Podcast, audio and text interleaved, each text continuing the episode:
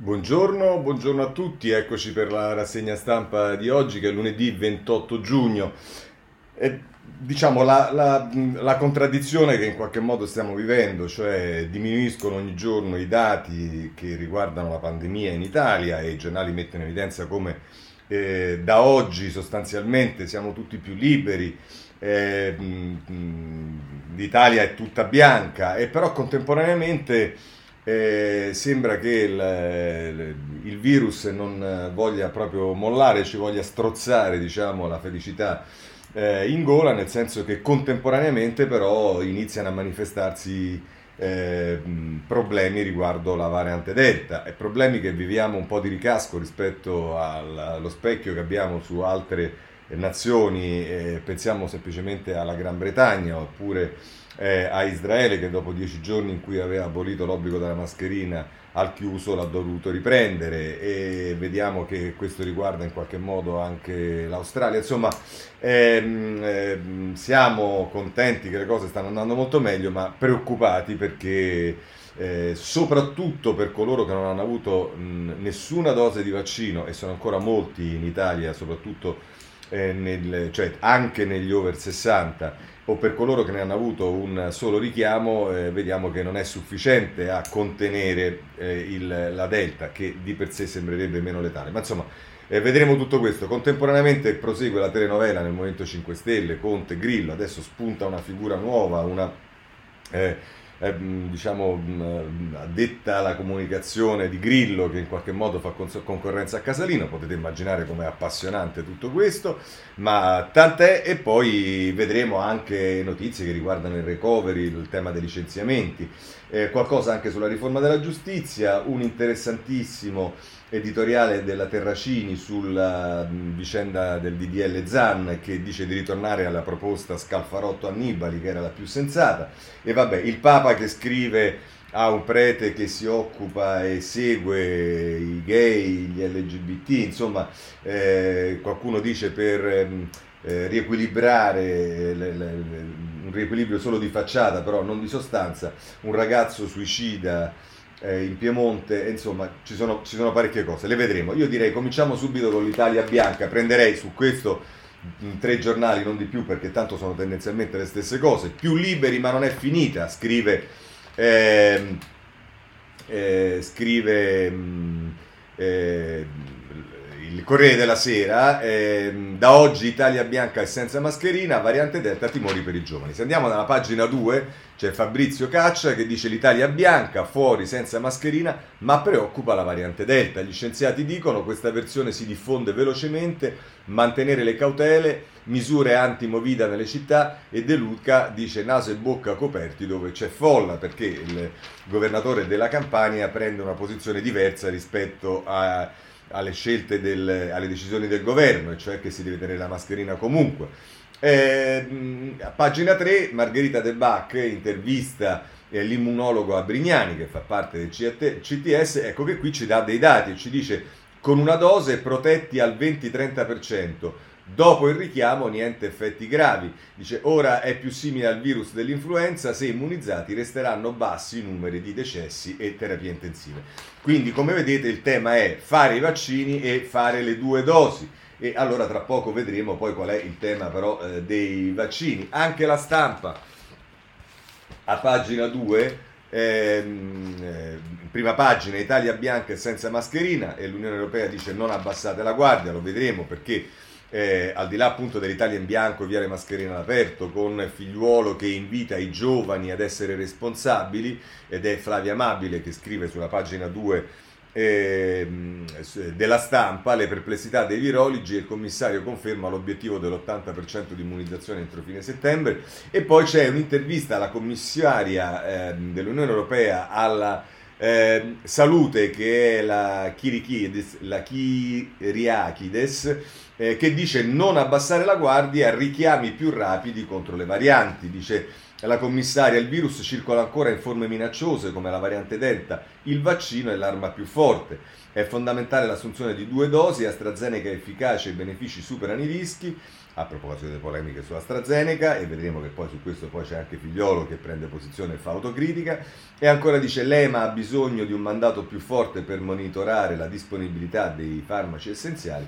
E ancora, dopo mesi difficili, tutti vogliono tornare alla vita, ma servono ancora mascherine e distanze. Questo è quello che ci dice eh, la commissaria alla salute, la commissaria UE alla salute sulla Ehm, sulla stampa. Da ultimo voglio prendere il Messaggero, anche qui il titolo è in apertura: via la mascherina, ora cautela, ammonisce il Messaggero. E poi se andiamo a pagina due, l'Italia tutta in bianco e per tre giovani su cinque vacanza senza vaccino, i viaggi a rischio, l'appello di Figliuolo ai ragazzi in discoteca: siate responsabili. Un team della difesa per le dosi agli anziani, cluster a Norcia, resta l'obbligo di eh, mascherina. E eh, poi se volete pagina tre del Messaggero: giù la mascherina, a volto scoperto, ma ora cautela. E vedete come ritorna, questo è Francesco Malfetano sul Messaggero, come ritorna il tema dell'invito alla, cate- alla cautela, cioè anche se si tolgono le mascherine, invita alla cautela. E diciamo in questo, temp- in questo senso si uniformano due editoriali che vogliono leggere di una parte, diciamo, una è Fiorenza Sarzanini sul Corriere della Sera, in prima pagina, e poi a pagina sei, ripartire senza strappi. E tra l'altro dice la Sarzanini: ehm, la presenza della variante Delta ormai sta diventando prevalente pure in Italia, è un dato che non possiamo permetterci di trascurare. Le evidenze scientifiche finora a disposizione dicono che non provoca gli stessi gravissimi effetti del covid diciannove originario, soprattutto per chi ha già completato il ciclo vaccinale. Si tratta comunque di un virus aggressi- aggressivo, sta dilagando molto velocemente. Il Regno Unito ha posticipato la riapertura totale di un mese. Israele ha fatto marcia indietro rispetto all'eliminazione della mascherina, diciamo noi al, al chiuso. Altri paesi si stanno muovendo, stanno valutando nuove misure.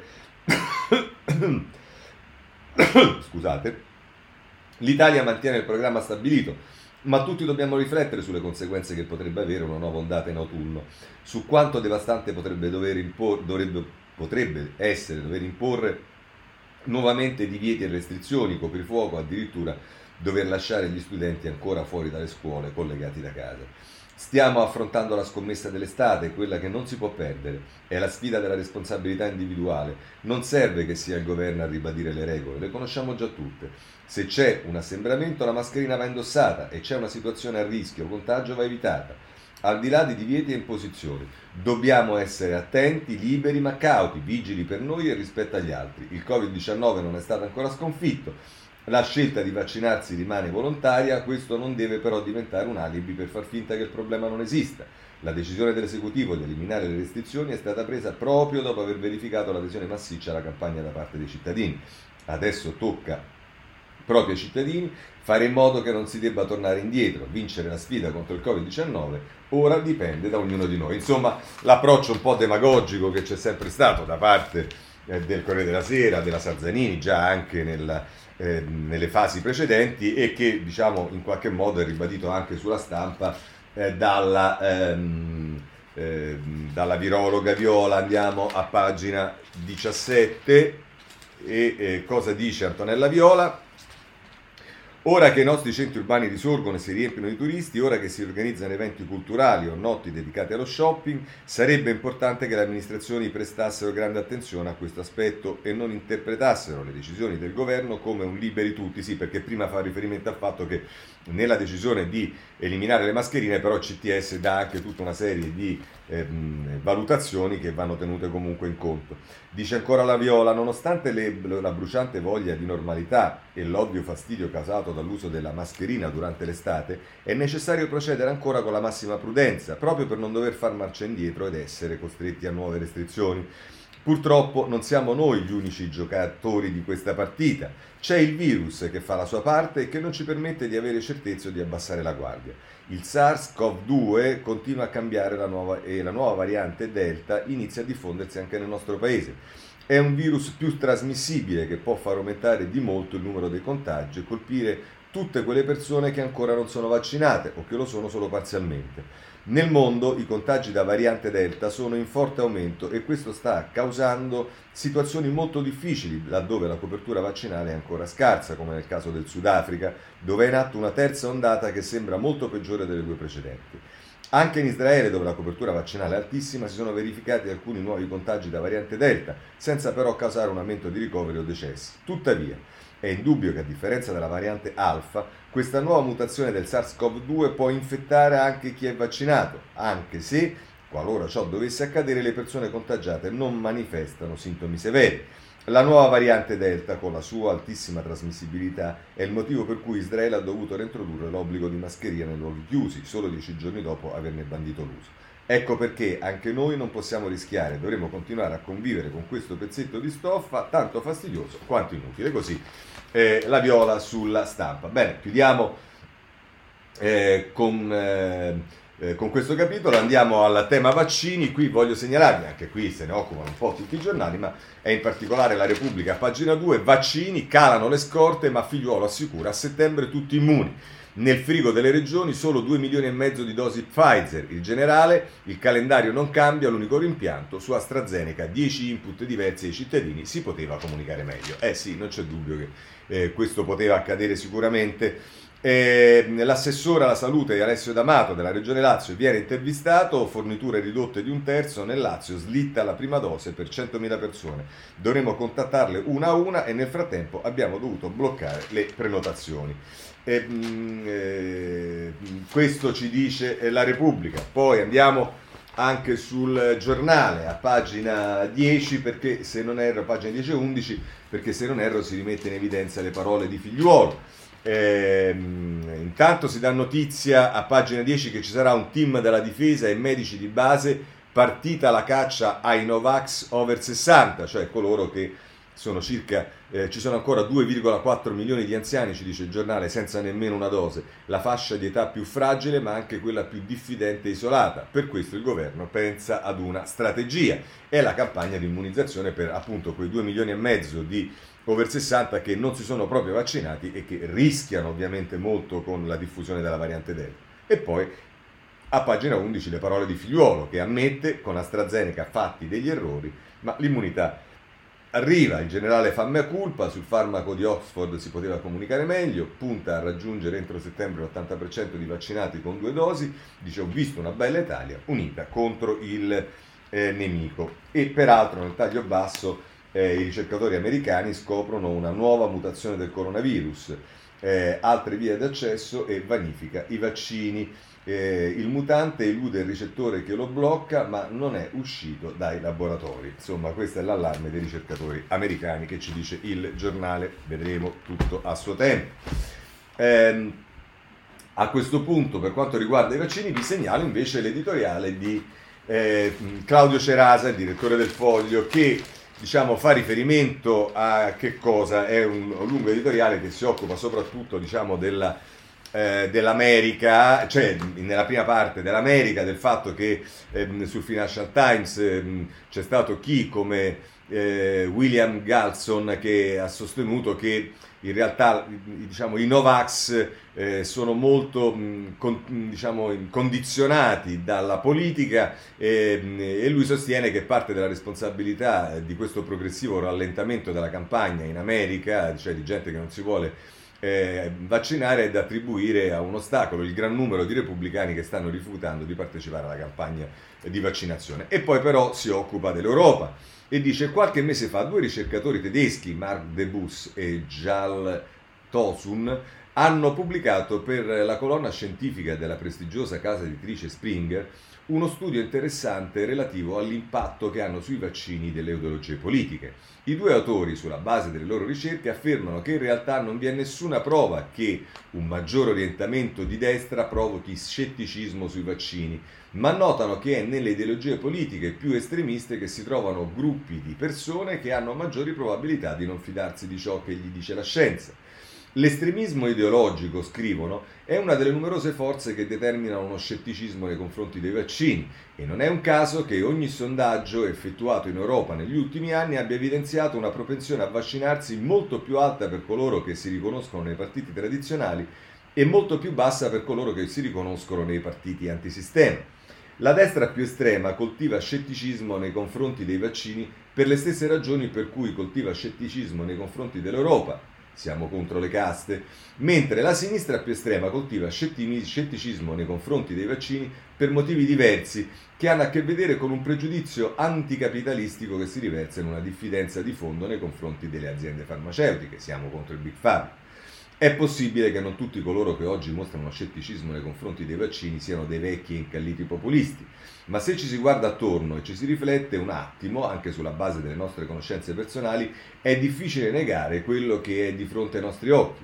I dubbi sui vaccini vertono il più delle volte su teorie complottiste. Le teorie complottiste sono purtroppo una delle eredità peggiori della stagione populista e per questo, per affrontare l'ultimo miglio della vaccinazione, i veri testimonial che servono oggi alle autorità sanitarie sono da rintracciare tra coloro che il populismo lo hanno alimentato e che ora cercano di rinnegarlo. E per convincere i dubbiosi, oltre all'efficienza della logistica militare, serve dunque qualcosa di più. Serve che i populisti d'Europa inizino a fare campagna contro i complottismi che loro stessi hanno contribuito ad alimentare. Non tutti i populisti sono Novax, ma trovare un Novax che non sia populista è dura. Cari populisti, svegliatevi, l'ultimo miglio dipende da voi. Così c'è rasa sul... Eh, sul foglio. Bene, allora però abbiamo visto il vaccino e abbiamo visto eh, che però un problema mh, serio e eh, che è molto legato alla esigenza di fare i vaccini è quello della variante.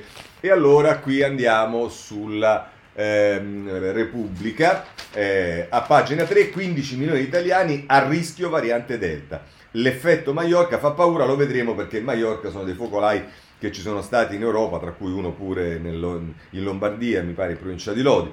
Tra dodici e quaranta anni, ecco quanti non sono al sicuro nella metà più giovane della popolazione, perché ci dice che sono diciassette virgola cinque milioni. È la platea di persone dai dodici anni eh, ai quaranta anni che è l'età minima per ricevere il vaccino. cinque virgola cinque milioni, eh, meno di uno su tre, quindi ha avuto la possibilità di ricevere la prima somministrazione, e due milioni sono ancora molto pochi coloro che hanno già completato il ciclo vaccinale. Questo è quello che ci dice eh, la Repubblica. Se ne occupa di questo anche Libero, a pagina tredici, della variante. Eh, lo vediamo subito. Eh, perché? Perché qui cominciamo, amici miei, predisponiamoci, all'atta- allacciate le cinture, perché comincia il dibattito tra gli esperti, tra i virologi, sulla... Eh, eh, rischio, sulla eh, letalità, sulla gravità della variante Delta. C'è ovviamente, come avete visto tutti, molti che dicono, di quelli che abbiamo visto fino adesso, che è molto pericolosa perché eh, si diffonde molto, che se non si è fatto il vaccino è molto pericolosa anche dal punto di vista dell'incolumità. Insomma, arriva il, il virologo Bassetti che dice niente panico per la Delta, i sintomi non sono forti. Ad agosto sarà dominante anche qui, nessun problema se immunizzeremo, dice l'infettivologo. Chi vede disastri in Gran Bretagna non sa leggere i dati. Eccoci qua. E dice eh, in Italia, a proposito del tracciamento, il sequenziamo, eh, sequenziamo appena l'uno virgola cinque per cento dei tamponi positivi, mentre le linee guida europee indicano come base di partenza il cinque e come obiettivo il dieci. Poi, a proposito della ricerca, dice c'è un problema di fondo, negli ultimi vent'anni non abbiamo investito in ricerca e sviluppo medico-scientifico, quindi ci troviamo in difficoltà. E a proposito dei ricoveri, dice nel mio ospedale abbiamo isolato qualche caso del nuovo ceppo, ma si è trattato di episodi sporadici, meno di un anno fa, quando facevamo meno tamponi. E poi dice appunto per gli allarmismi, chi parla di lockdown fa terrorismo psicologico e se già a fine giugno ricominciamo con gli allarmi siamo messi male. Ora, Eh, non è che sono considerazioni campate per aria, però eh, chi ha parlato di possibile lockdown mi pare che è stato Brusaferro, comunque gente che sta dentro il comitato tecnico scientifico. Ecco, poi gli italiani che devono pensare quando comincia e si apre anche su questo il dibattito tra di loro e ovviamente con ognuno che dice la sua, e spesso e volentieri la sua è del tutto in contrasto con quello che dicono Eh, gli altri, ma vabbè, questo è. Eh, visto che abbiamo parlato dei focolai, cluster, chiamateli come volete, eh, la eh, Corriere della Sera ci dà eh, diciamo un'ampia panoramica sia di quello che accade in Europa sia di quello che accade in Italia. Maiorca, tremila in quarantena, scrive Alessandra Muglia. Baleari, infettati oltre ottocentocinquanta studenti spagnoli, mega concerto e feste in hotel, gli italiani residenti sull'isola, gestione imprudente, ora il turismo è a rischio. E eh, vediamo ancora poi invece Andrea Galli che si occupa dell'Italia. Lodi, i rave party senza mascherina nell'ex zona rossa. A Maleo, mille ragazzi da tutto il nord in una vecchia cava, il sindaco dice spiacevole con quello che abbiamo passato, denunciati eh, otto organizzatori. Ma vedremo adesso, andando avanti su eh, questo capitolo, che poi però non c'è soltanto eh, Maiorca, eh, Lodi, eh, ma c'è sta un altro problemino. Eh, intanto, vabbè, a proposito del rave party, segnalo Angela Barbieri sul Eh, tempo a pagina sei, il rave, il rave party della follia è accaduto in un paese dove c'è un focolaio di variante Delta, ma, eh, beh, poi si parla di Maiorca, e dice nell'Odigiano in settecento scoperti a ballare senza mascherina perché sono contro il sistema. Ma vi dicevo ehm, che il Messaggero, se non erro, eh, a pagina cinque ci dice che Eh, a contribuire alle preoccupazioni sono anche, anche il calcio, Europe, europei, focolai negli stadi, l'UEFA, noi andiamo avanti. Per le autorità calcistiche le misure di sicurezza sono decise dai singoli stati, a Roma sabato potrebbero arrivare gli inglesi ma andranno in quarantena. E insomma, perché? Perché ci sono focolai soprattutto per, da qualche parte ho letto, non mi ricordo su quale giornale, per quanto riguarda i tifosi che sono andati in Russia a seguire le partite, mi pare i finlandesi. Ecco, insomma, questo è, è il... Eh, il tema. In tutto questo c'è un, un altro, diciamo, V I P eh, che si è beccato la, eh, il Covid, ed è il premier del Lussemburgo, era al summit dei leader della U E, Bettel in isolamento per dieci giorni, eh, gesti barriera rispettati, eh, nessuno dei capi di governo a contatto stretto, questo dice eh, il Messaggero. Ecco qua, l- è sul...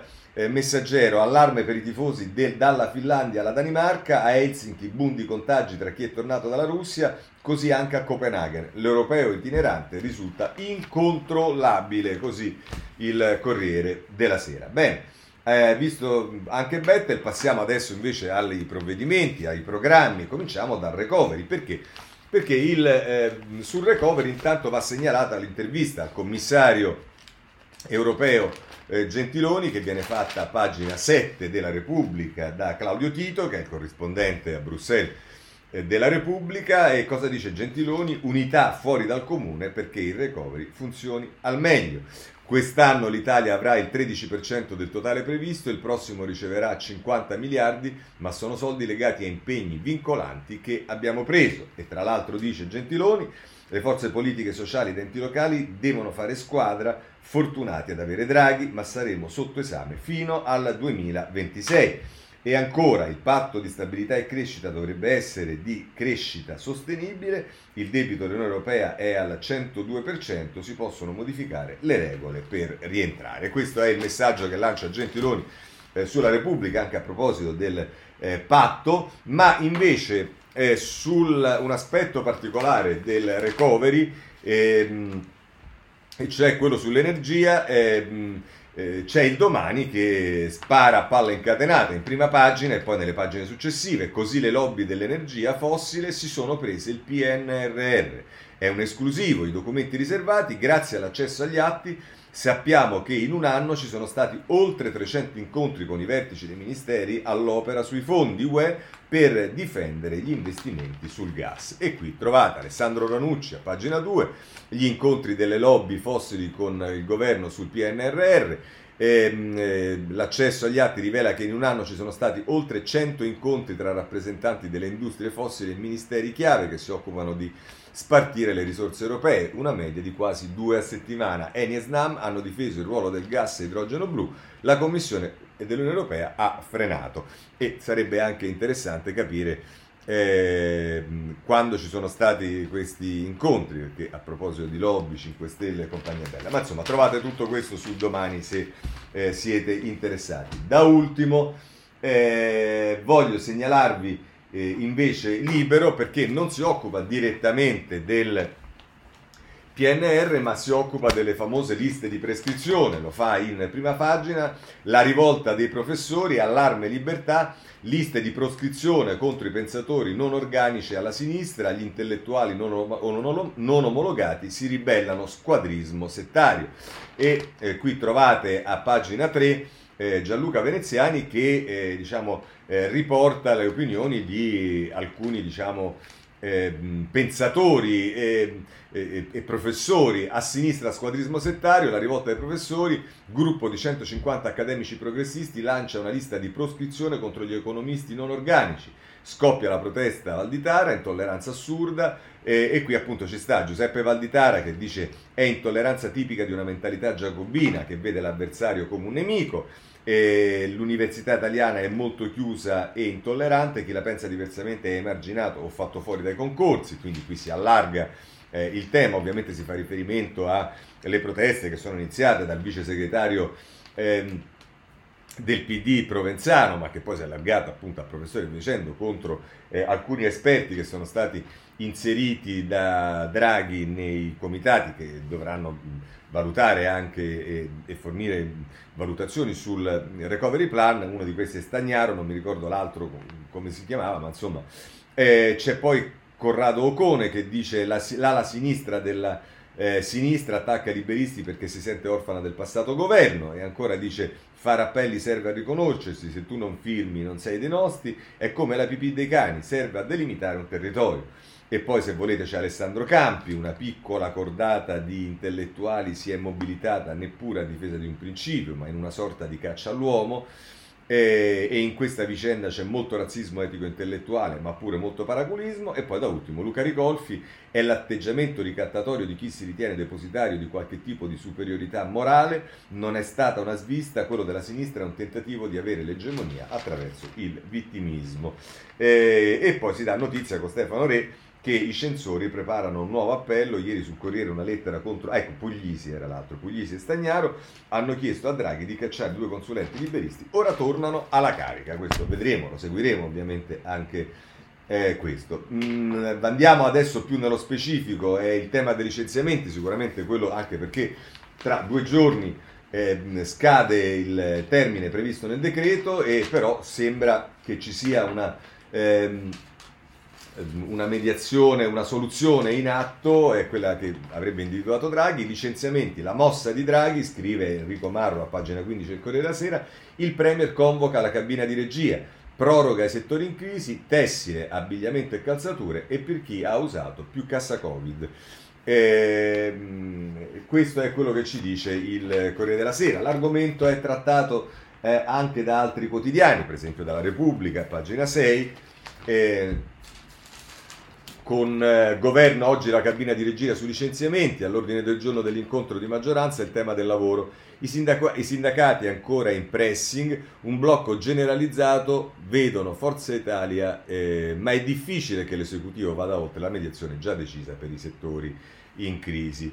Eh, questo è quello che ci dice il, eh, la Repubblica. Sulla Stampa, pagina sei, se non sbaglio è proprio eh, sulla Stampa, c'è la posizione anche del sindacato, Eh, che tanto si dice i licenziamenti accordo Draghi-Orlando, divieto per chi ha usato più ore di cassa, eh, cabina di regia a Palazzo Chigi, pronto il decreto che lega il blocco alla C I G, i sindacati scontenti, dubbi dei cinque Stelle. E infatti nel taglio basso, questo era Carlo Bertini, ma nel taglio basso Luca Monticelli ci dice il gelo di Landini sul nuovo patto sociale, prima le imprese devono tutelare il lavoro, gli industriali, la proposta di Brunetta, non ci siamo ma serve una spinta alle riforme.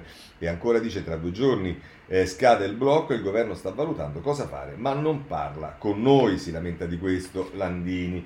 Vabbè, ehm, questo sulla Stampa. Da ultimo voglio prendere il Messaggero perché c'è un'intervista al leghista Durigon, Eh, Lega che ha avuto una eh, posizione oscillante, voi direte non è solo su questo, sì, però ha avuto una posizione oscillante, all'inizio molto contraria, poi per quello selettivo.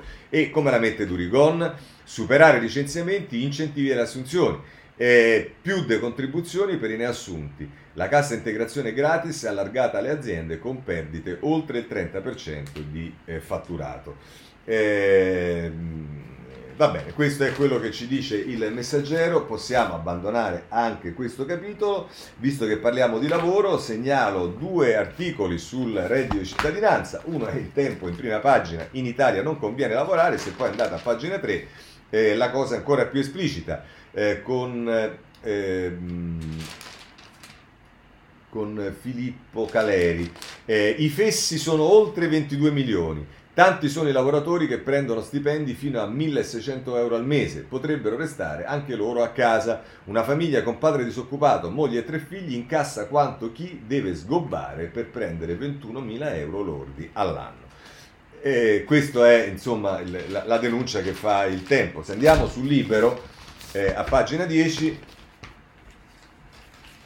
eccolo qua. Um, un'intervista con Raffaele Morelli, che è uno psichiatra, e qui si prende l'aspetto, diciamo, psicologico. Il reddito grillino atrofizza il cervello. Dice lo psichiatra: senza lavoro nessuno è realizzato, il sussidio è una grave malattia sociale che danneggia i giovani. E poi quando lo toglieranno, eh, eh beh, quando lo toglieranno ovviamente ci sarà eh, il tema e il problema, perché eh, si, eh, diciamo, non è che con questo si è risolto il problema. Questo sul reddito cittadinanza. Un altro capitolo importante è quello del fisco, la riforma del fisco. Vorrei partire allora però dal Sole ventiquattro Ore in prima pagina. Nel nuovo fisco anche il puzzle dell'I V A, e, e se andiamo poi nella pagina nove, dove eh, prosegue il richiamo che c'è in prima pagina, eh, I V A semplice e leggera, un'altra sfida per la riforma. E a proposito delle criticità, Dario Acquaro e Cristiano Dell'Ostre ci dicono: l'imposta sottoutilizzata per la Unione Europea scusate a causa del groviglio di aliquote e dell'evasione elevata, il nodo del maggior gettito e l'intreccio con, con l'I R P E F. Cosa dicono? Tra l'altro, cambiare l'I V A per arrivare a un'opportuna semplificazione e a una possibile riduzione dell'aliquota ordinaria. La bozza delle commissioni finanze di Camera e Senato dedica davvero poche righe all'imposta sul valore aggiunto, suggerendo che il disegno di legge della riforma fiscale contenga anche una specifica delega al governo. In un altro passaggio i parlamentari propongono di inserire nel futuro codice tributario un testo unico dedicato. E vabbè, poi si fa riferimento all'I V A, che è un sistema ingarbugliato, ma insomma, quindi sarebbe una delega nel testo delle commissioni eh, che, eh, al governo per la riforma. Ma eh, se andiamo sulla Repubblica, pagina sei, ehm, Governo, eh, scusatemi, dai funghi alla laurea, le inutili microtasse che il Premier vuole tagliare. È Roberto Petrini che dice: la parola d'ordine che arriva dalla bicamerale del fisco è sfoltimento sistematico delle oltre cento tasse che gravano sugli italiani. Draghi e il ministro del Tesoro Franco sono pronti ad impugnare le forbici. Tutti i partiti sono d'accordo, come spiegano le bozze del documento che sarà votato in forma definitiva entro fine mese e servirà da base per il disegno di legge delega che il governo varerà entro fine luglio.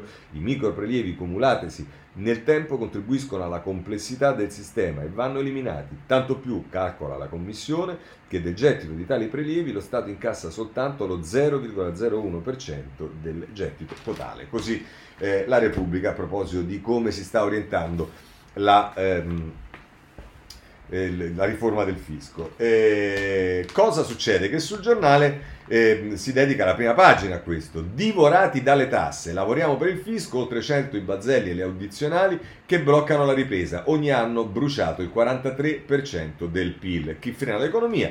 E poi c'è Eh, un editoriale di Francesco Forte, gli impostori delle poste. Cosa scrive? La tesi per cui la riforma tributaria va fatta a costo zero è un caso tipico di impostopoli. Si vuole trovare per ogni riduzione delle imposte la copertura con tagli ad agevolazioni, in particolare con l'abrogazione retroattiva delle cosiddette spese fiscali, come le rate annuali di crediti d'imposta per i lavori negli immobili o quelle in una pensione privata, per una pensione privata. Ciò è incostituzionale e controproducente perché crea incertezze sul futuro, danneggiando la crescita economica. Così, tra l'altro, Francesco Forte stronca alcune, eh, o, o meglio, il tema della riforma fiscale che si vorrebbe fare, secondo Forte, eh, senza spendere soldi, ma semplicemente rimodulando e abolendo alcune eh, detrazioni. Eh, voglio segnalarvi dal Sole ventiquattro Ore anche un altro tema, che è quello dell'edilizia scolastica, che sapete a noi di Italia Viva è sempre stata particolarmente Eh, a cuore. Lo è stata in particolare al governo Renzi, che ha fatto una missione verso la presidenza del Consiglio proprio per questo. E insomma, avessimo avuto loro questa possibilità, una dote, scrive il Sole ventiquattro Ore, di due virgola sei milioni per l'edilizia scolastica in attesa del P N R R. In rampa di lancio altri cinque virgola tre miliardi tra fondi nazionali e Unione Europea. Il Il ministro Bianchi dice: pronto l'avviso da quattrocentoquarantasei milioni per il, cabla- il cablaggio delle aule. E poi ancora sul, e così chiudiamo, sul Sole ventiquattro Ore vi segnalo ehm, una pagina dedicata all'assegno per i figli, check up per l'accesso. Per la prima volta anche professionisti con I S E E familiare sotto i cinquantamila euro potranno chiedere all'INPS l'integrazione per i minorenni. Ecco come prepararsi alla partenza del primo luglio, le verifiche sulle entrate del nucleo e i documenti da tenere pronti. Così il Sole ventiquattro Ore, e abbiamo toccato anche il tema del, ehm, dell'assegno unico. Bene, a questo punto possiamo abbandonare anche questo capitolo e passare alla politica. E la politica è, ehm, come dire, totalmente... Eh, appannaggio della telenovela grillina, e comincerei con il Corriere della Sera, che dedica ben due pagine, diciamo, a quello che sta accadendo. Si sono sentiti: una telefonata salva la vita, eh, Pannò sì, eh, quello fa dire una cosa, quello ne dice un'altra, e eh, la telefonata sembra l'oggetto del contendere, oppure il miraggio, oppure chiamatela come volete. Telefonata tra Grillo e Conte, spiragli, ma l'accordo non si trova. Il Grande disposto a cedere su comunicazioni e nomine. Oggi parla l'ex capo del governo. È Claudio Bozza che ci dice questo, ma poi Marco Imarisio eh, scrive un articolo sul protagonista, dai messaggi non letti agli appuntamenti mancati, perché il fondatore del Movimento cinque Stelle si è sentito tradito. Dice: d'accordo, Beppe Grillo è un pazzo, oppure un visionario, ma qualche definizione gli si attribuisce nella sua testa, lui è pur sempre e prima di ogni cosa la persona che da sola ha portato il movimento dallo zero al venticinque per cento nel duemilatredici, poi aumentato nel duemiladiciotto di altri sette punti sull'onda lunga del referendum costituzionale. Negli anni seguenti, quando saliva sul palco per i comizi e si stupiva della scarsa affluenza, dava la colpa al pubblico. Lo sapete o no che davanti a voi c'è una star? Ecco, le uniche certezze sono che Grillo ha una più che, li, che eh, discreta opinione di se stesso e che con lui la faccenda non è quasi mai politica, ma personale. E insomma, questo è eh, l'incipit di Marco Imarisio. Poi Tommaso Labbate firma un retroscena. Resta il gelo dell'avvocato, in questo caso è Conte. Beppe, vuoi sapere la verità? Hai distrutto il progetto. L'ex premier, nulla di personale, ma non ho l'agibilità politica. E così dice D'Abbate: allora Giuseppe, possiamo fare così, i vicepresidenti del movimento te li puoi scegliere tu, va bene? Nella robusta task force di mediatori tra Beppe Grillo e Giuseppe Conte raccontano che durante la telefonata pomeridiana tra i due a un certo punto è venuta fuori l'apertura del garante sulla scelta dei vice, a cui nello statuto è dedicato un paragrafo. È quello che è stato il momento in cui l'ex presidente del consiglio è scappata una specie di risata liberatoria, l'unica all'interno di una telefonata che è cominciata bene ma finita male. Scusa Beppe, ma i vicepresidenti chi li dovrebbe scegliere se non il presidente? Questa non mi sembra un'apertura, nulla di personale con te, credimi, ma la verità è che hai distrutto il progetto. Questo è il tema. Ma, come vi dicevo, spunta fuori un nuovo personaggio, non perché ne parla Giuseppe Alberto Facci sul Corriere della Sera, ma perché ho visto che adesso è ridondante anche su altri giornali e, diciamo, ci mancava l'antagonista di Casalino. Nina Monti, la cantatrice spin doctor, rivale di Casalino. E cosa dice Alberto Facci? Non c'è solo la presenza ingombrante di Beppe Grillo a frenare Giuseppe Conte, c'è anche un altro che ha acuito la distanza fra il garante e l'ex presidente del Consiglio, in particolare una figura a cui Grillo assegna ormai l'importanza tale da essere soprannominata la Casalino di Beppe. Si tratta di Nina Monti, cantatrice romana, figlia d'arte. Il papà è stato l'autore di Patti Bravo, per cui scrisse Pazza idea, per una bambola come un Pierrot. Sin da piccola Nina sente la vocazione artistica, si legge nel suo sito, si dedica a canto, danza, recitazione e pittura, ma la sua prima e unica passione è la musica e impara a suonare la chitarra acustica. L'ultimo album risale al duemiladiciotto, si intitola Quando la notte e fa da sfondo a un profilo Facebook dove si possono notare la passione per le battaglie dei cinque Stelle, la campagna elettorale per Vicini Raggi e un forte legame con Beppe Grillo. Vabbè, letto questo ragazzi, io abbandono, voi se volete continuate a leggervi Il, ehm, il pezzo. Ma andiamo sulla Repubblica, che mh, dedica anch'essa due pagine alla torment story eh, del Movimento cinque Stelle. Pagina otto, eh, Grillo chiama Conte ma resta il gelo, analizza Cuzzo, Annalisa Cuzzocrea e Matteo Pucciarelli, braccio di ferro sui poteri del garante, non bastano i passi indietro del fondatore su comunicazione e nomine dei vicepresidenti, lo scontro è su chi decide la linea politica del movimento, l'ex premier non crede nella diarchia e oggi pomeriggio farà sapere se è dentro o fuori. E tutti trepidanti aspetteremo questo momento, anzi sintonizzatevi come diceva quello. E retroscena di Tommaso Ciriaco, di Ciriaco che si occupa eh, diciamo di chi voi pensate? Di, la, della taverna? Di... No, è di Letta, perché Letta tifa per l'intesa. Siamo uniti o il paese se lo prende. La destra dice spero che i cinque Stelle trovino le ragioni per stare insieme.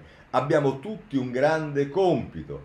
Eh, questo è quello che il, il problema fondamentale del P D e di Letta è quello di tifare per il, diciamo, la soluzione in casa cinque Stelle. E certo, perché siccome quelli, non vi dimenticate mai che eh, questo avvocato doveva essere il eh, punto di riferimento del progressismo internazionale, quello a cui mettere in mano la coalizione, eh, vediamo che succede. Eh, segnalo La Stampa, eh, a pagina nove, eh, Draghi preoccupato dalla faida grillina, chiede chiarezza sulla leadership interna. I timori di Palazzo Chigi, è il retroscena di Alessandro Barbera, la stabilità di questa maggioranza è la migliore garanzia per le riforme, la coalizione attuale preferibile ad altri scena- scenari.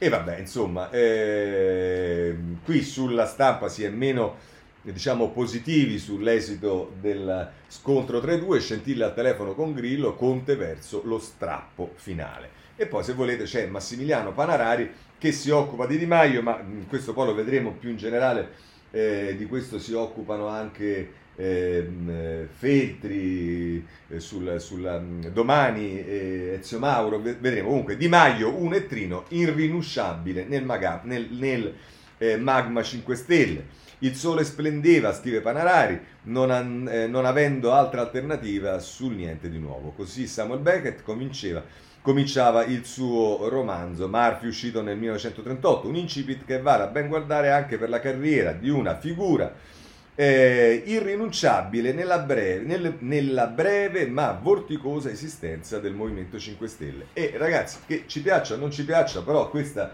è, eh, direi, una assoluta realtà, cioè in realtà l'unico che ancora mantiene eh, una eh, capacità eh, e, e diciamo una eh, anche mh, capacità politica all'interno del Movimento cinque Stelle eh, è proprio Luigi Di Maio, è eh, così, almeno nella mia opinione. Alessandro Giuli, eh, eh, mh, anche qui a pagina quattro di Libero, dai cinque Stelle a cinque pezzi, Grillo a Conte cercano la tregua di carta, ma in realtà è un'interessante intervista a Domenico De Masi, eh, che è un sociologo, come sapete, e che mette in evidenza con Enrica Galessi, con l'intervista, è un aspetto al quale io devo dire ho sempre pensato, ma poi adesso, diciamo, sono ancora più convinto. All'avvocato mancano i soldi per fare da zero un suo partito. Al governo Giuseppe era un uomo che mediava, ora ha voluto fare tutto da solo. E tra le due visioni vince la più potente, la politica è il campo del potere. Insomma, secondo Masi il problema per cui è titubante a fare una cosa da solo, ancora non l'ha fatta, è esattamente quello della mancanza dei soldi. Ma allora, vi dicevo, eh, personaggio Di Maio è Stefano Feltri, tra le macerie dei cinque Stelle resta soltanto l'eterno Di Maio, così la mette Feltri, che dice tra l'altro, vedremo quanto sangue si spargerà nel duello Grillo-Conte, con la consapevolezza che il sangue non è necessario, perché nell'ultimo anno c'è una figura che ha lavorato con discrezione per farsi trovare pronta esattamente per questo scenario, cioè Luigi Di Maio.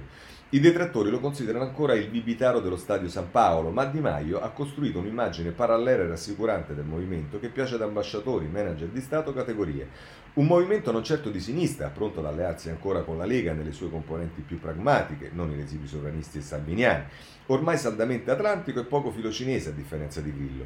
Di Maio ha messo le basi, insomma, per un Movimento cinque Stelle alternativo a quello giallorosso che piace a due demiurghi in affanno, Giuseppe Conte e Goffredo Bettini, e al quale si era dovuto rassegnare un mai convinto Enrico Letta.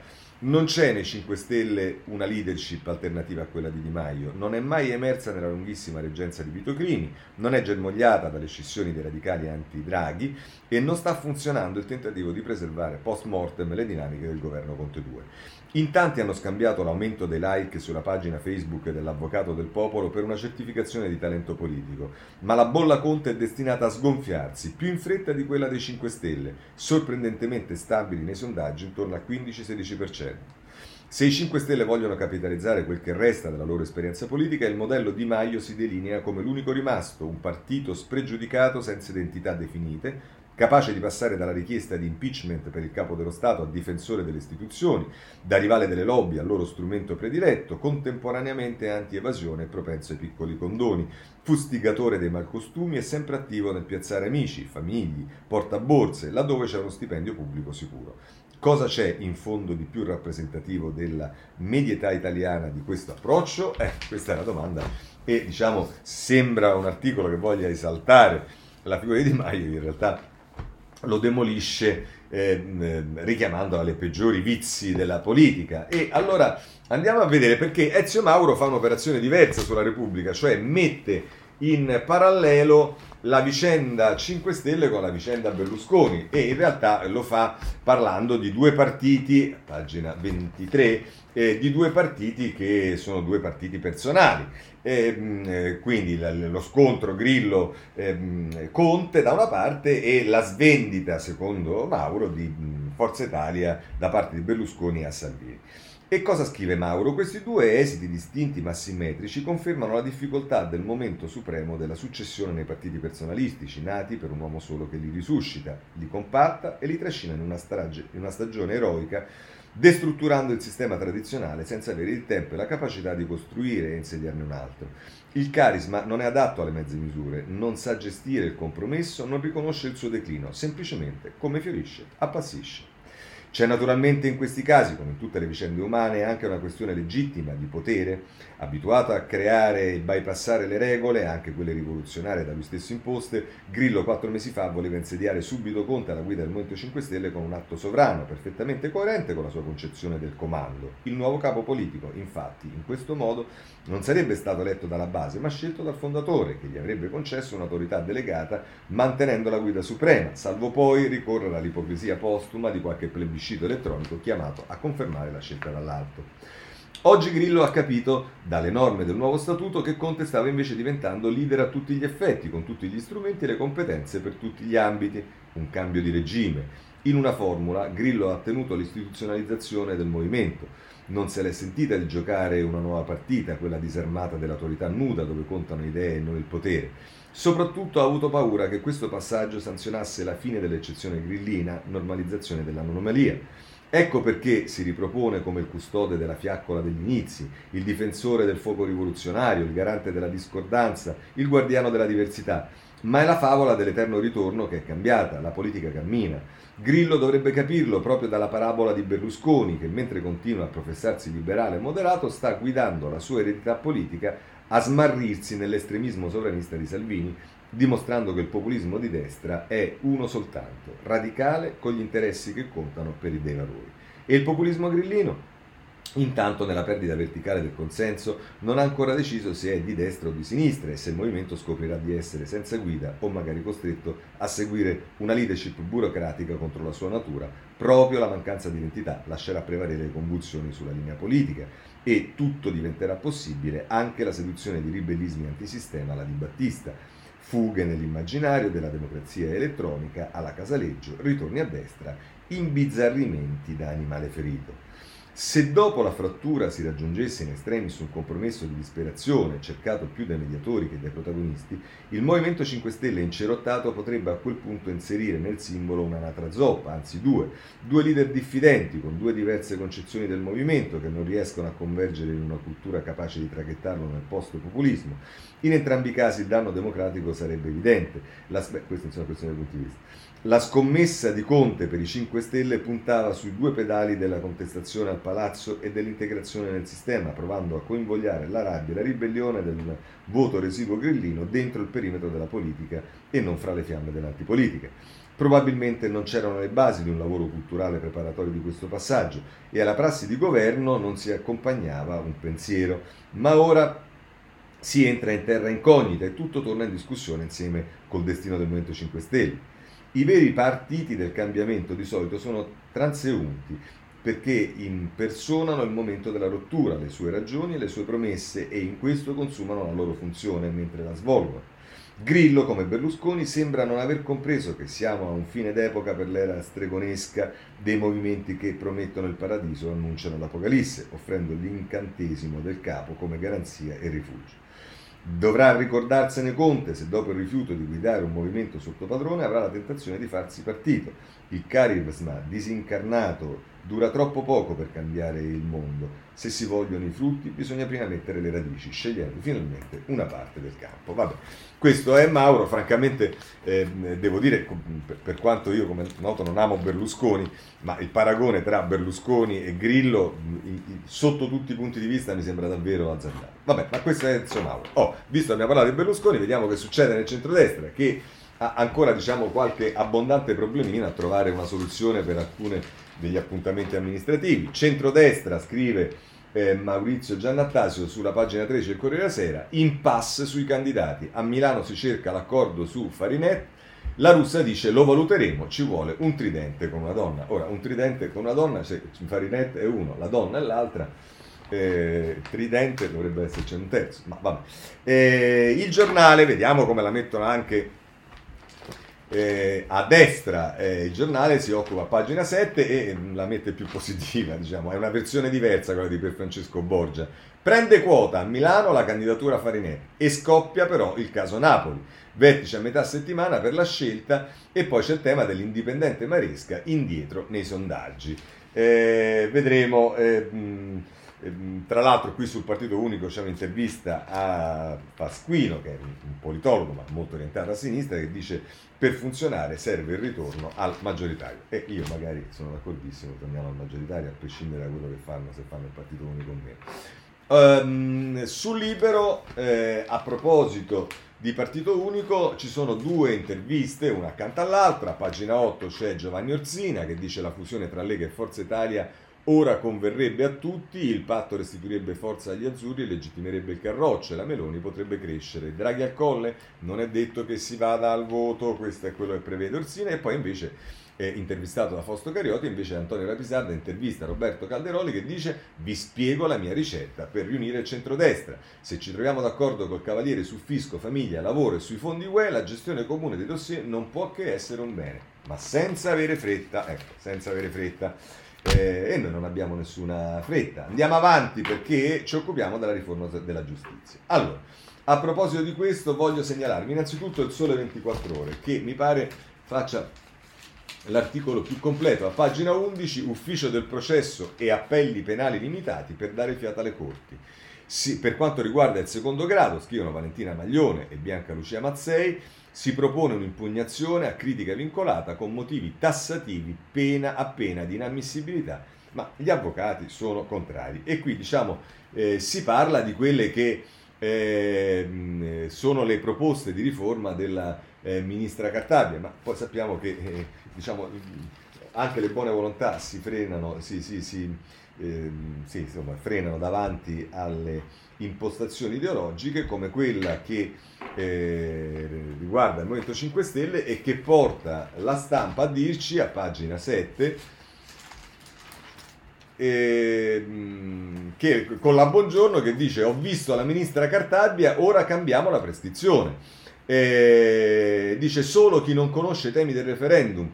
Eh, eh, eh, eh, eh, Giulia Buongiorno eh, che viene intervistata da Amedeo La Mattina. Solo chi non conosce i temi del referendum può pensare che ci sia un'interferenza con la riforma, e in effetti questo è assolutamente vero. Ho spinto per l'introduzione di una legge contro l'omofobia, ma il D D L Zan non è equilibrato. Questo a proposito del Zan, lo vedremo tra poco. E poi dice sia la separazione delle carriere non è ammissibile che l'arbitro indossi la maglia di una squadra. Allora voi dite vabbè, la Buongiorno è così ottimista, sul, corre- sul Sole ventiquattro Ore si entra nel merito della riforma del processo penale e allora praticamente è tutto fatto. Ecco, diciamo, se andate sul Messaggero a pagina sette avete una doccia fredda ehm, eh, che poi ovviamente non è pagina sette, ma la troveremo subito, perché così ne approfitto per salutare ehm, Antonio, eh, sì, Raffaele Pizzati, ma è a pagina nove. Non si scioglie il nodo prescrizione, slitta a luglio la riforma del processo. Eh, dice la proposta eh, con, eh, la proposta dei Dem con tempi stabiliti per secondo e terzo grado non convince cinque Stelle ed è stata bocciata da Azione e eh, Forza Italia. Eh, insomma, eh, ci sono problemi. Eh, vedrete quanto sono importanti i referendum di fronte a questo chiaro di luna di un Movimento cinque Stelle, peraltro nelle condizioni in cui sta, in cui non si riesce a combinare niente. Invece però voglio segnalarvi su questo, sul Messaggero, ehm, un editoriale di Angelo Ciancarella che parte dall'Ilva per fare un ragionamento sulla riforma civile. Dice: la vicenda dell'ex Ilva di Taranto merita una riflessione come fosse una presentazione allegorica in forma di dramma dello stato del paese, dei rapporti fra le istituzioni, del continuo ricorso fratricida ai giudici, della progressiva approvazione di spazi non propri da parte di tutti, che lo spunto per farlo sia arrivato all'indomani della pagella positiva della Commissione europea sul piano eh, sul P N R R italiano e della visita a Roma della Presidente Ursula von der Leyen potrebbe sembrare di buon auspicio e invece motivo di allarme. E qui si fa riferimento a tutto quello accaduto, il TAR, il Lazio, e il TAR, scusatemi, di Lecce, il Consiglio di Stato, eccetera, eccetera. Poi andiamo a pagina diciotto, eh, mh, appunto si, si fa riferimento a tutto lo, lo scontro che c'è stato praticamente sull'Ilva, con decisioni cambiate in continuazione, dove eh, spesso e volentieri la politica e l'amministrazione ha delegato alla magistratura la risoluzione dei problemi. E dice così: l'esempio suggerisce alcuni rimedi urgenti ai quali si può solo accennare. Va innanzitutto modificato il quadro giuridico dei rapporti fra pubblica autorità, necessità ampiamente dimostrata anche dall'emergenza Covid, rendendole partecipi e corresponsabili delle decisioni senza potere di e perciò non legittimate ad impugnarle. Peraltro, eh, appunto, qui si fa una, una specie di ipotesi: pensate se quello che è successo sull'Ilva fosse accaduto su un altro qualunque dei provvedimenti del recovery plan, eh, sarebbe bloccato tutto. Insomma, chiude così: la giustizia amministrativa resta irrinunciabile soprattutto finché i poteri pubblici fanno la guerra tra loro e la politica parlamentare di governo scarica sui giudici ordinari amministrativi, quando non penali e aggiungerei costituzionali, la sua incapacità di risolvere i problemi. Ma va profondamente riformata. Esiste un grave problema di confini, di limiti da non superare. Il TAR, chiamato in causa sempre da qualcuno, non agisce d'ufficio, non può sostituirsi alla politica e argomentare a sostegno delle motivazioni dell'ordinanza sindaco, perfino integrandola con argomenti aggiuntivi per rimediare alla carenza di motivazione. Qui si fa riferimento alle ordinanze dei sindaci contingibili e urgenti che sono state utilizzate anche a Taranto. Questo, perché in materia sanitaria questo è il compito dei sindaci. Questo ha fatto ancora, dice eh, Ciancarella, ha fatto eh, il TAR quattro mesi fa, invece di limitarsi in tre pagine e magari in tre settimane anziché in un anno, a dire se l'ordinanza del sindaco fosse o meno legittima, legittima, non giusta o sbagliata. Per quest'ultimo non è un giudizio che spetta al TAR, es- esattamente. E del resto, sia pure in modo elegante, poco importa, per carità di casta, lo dice anche il Consiglio di Stato. La regola va anche, vale anche nel caso opposto, nell'ipotesi che il TAR avesse dichiarato l'ordinanza illegittima e per le buone ragioni che l'Italia non può rinunciare a produrre acciaio. Non spetta al TAR dirlo o negarlo, ma alla politica e alle istituzioni. Dovrebbe essere già così, ma va scritto in modo tassativo, a proposito della riforma della giustizia amministrativa, eh, civile cioè, anche ammonendo i magistrati che, anziché limitarsi a valutare la congruità e la logicità delle motivazioni, mettono il naso nel merito del provvedimento. Ovviamente la prima responsabilità è delle pessime motivazioni di molti atti pubblici, dalle nomine del C S M agli appalti sospetti, spesso scandalosi, scandalosi e meritevoli di essere segnalati alla Procura della Repubblica, che peraltro è già informata di suo. Anche su questo va fatta qualche riflessione e l'attualità non mancherà di fornirne occasione. Questo Ciancarella sul Messaggero. Abbandoniamo anche questo capitolo. Vi segnalo sul Foglio un'intera pagina che è la pagina quarta dell'inserto eh, di Annalisa Chirico a proposito del processo Eni e Nigeria, eh, la madre di tutte le macchine del fango con l'assoluzione degli imputati nel caso Eni Nigeria e con i massacratori in carcere. È accaduto È caduto il mito della Procura di Milano e della stampa da riporto. I peccati del circo mediatico giudiziario spiegati con il caso Amara Inchiesta. Questa è Annalisa Chirico sul Foglio. Passiamo al disegno di legge Zan, perché qui, a parte che eh, sulla stampa, pagina cinque, eh, c'è una... Eh, facendo riferimento al suicidio del ragazzo di Torino che a diciotto anni si è tolto la vita perché bullizzato sostanzialmente, ma lo vedremo tra poco, c'è Anna Maria Bernardini Pace che dice: pensiamo ai giovani, non al concordato. E qui ovviamente il riferimento è alla, all'atto messo in campo dalla Chiesa per protestare contro il Zan. Ma in questo senso voglio leggervi invece l'editoriale, che è molto interessante, di Maria di Marina Terragni sul, eh, sulla Stampa. Dice: i firmatari del D D L Zan forse speravano che in Senato andasse liscia come alla Camera, un passaggio rapido, quasi burocratico, nella disattenzione generale, ma la bomba era destinata ad esplodere. Sul tema dell'identità di genere, vero architrave del D D L, si battaglia in tutto il mondo, il più grande cambiamento della storia umana, profetizzò Ivan Illich nel millenovecentottantaquattro. Negli U S A eh, l'Equality Act Eh, incalza il congresso, a Madrid domina in consiglio dei ministri, si torna alla carica sulla lei trans con contro manifestazioni femministe. In Germania un primo tentativo è stato stoppato, idem in Giappone, invece in U K, in Svezia e in Finlandia constatati danni dell'identità di genere, specie l'om- l'omonizzazione di bambine e bambini, si cambia strada. Il prodotto che ci accingiamo a importare lì è già scaduto. Pochi hanno compreso che il vero gol del D D L è questo: libera scelta del genere, ribadito dal Pride di Milano, ben più che la sacrosanta tutela di persone omosessuali e transessuali. Al femminismo gran parte del merito di avere rotto il silenzio, anche se l'interlocuzione con il centrosinistra è andata male. Nessuna apertura, o Zan non morte, la risposta è sempre questa.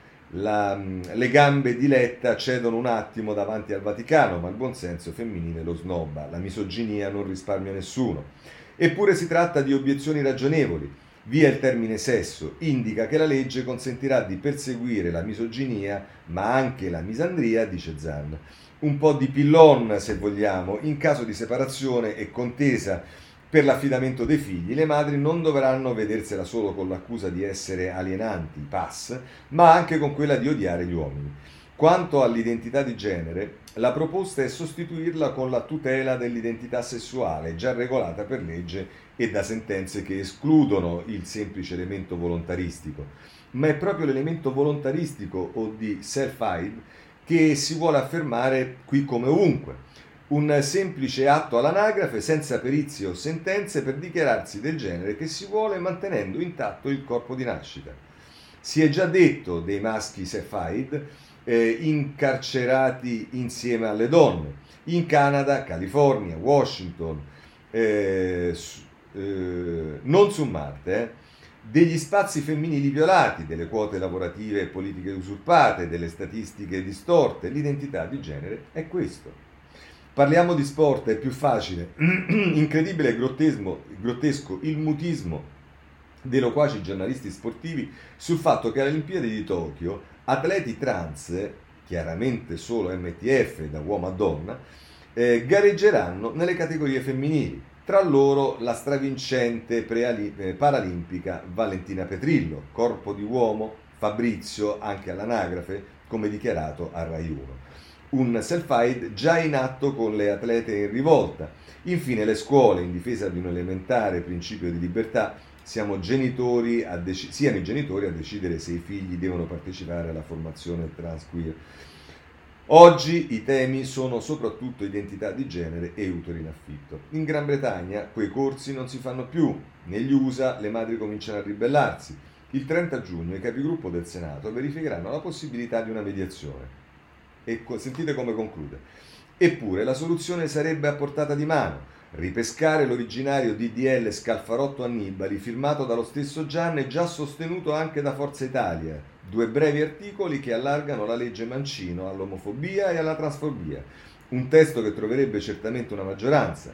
Niente misoginia, misandria, identità di genere, formazione nelle scuole, semplicemente la tutela delle persone homo e trans, sempre che sia davvero questo l'obiettivo. Così Eh, la mette ehm, la Terracini sulla Stampa. A proposito di L G B T, voglio segnalarvi sul Corriere della Sera il Papa che scrive eh, una lettera al ehm, prete che si occupa di loro. L G B T, la lettera del Papa, Dio è vicino a tutti i figli, dice tra l'altro nella lettera: lo stile di Dio, scrive ancora il Papa, ha tre tratti: vicinanza, compassione e tenerezza. Questo è il modo in cui si avvicina a ciascuno di noi. Pensando al tuo lavoro pastorale, vedo che cerchi continuamente di imitare questo stile di Dio. Tu sei un sacerdote per tutti e tutte, come Dio è padre di tutti e tutte. Prego per te affinché tu possa continuare in questo modo, essendo vicino, compassionevole e con molta tenerezza. Così il Papa eh, a proposito dell'L G B T. Insomma, eh, anche qui eh, la notizia che, eh,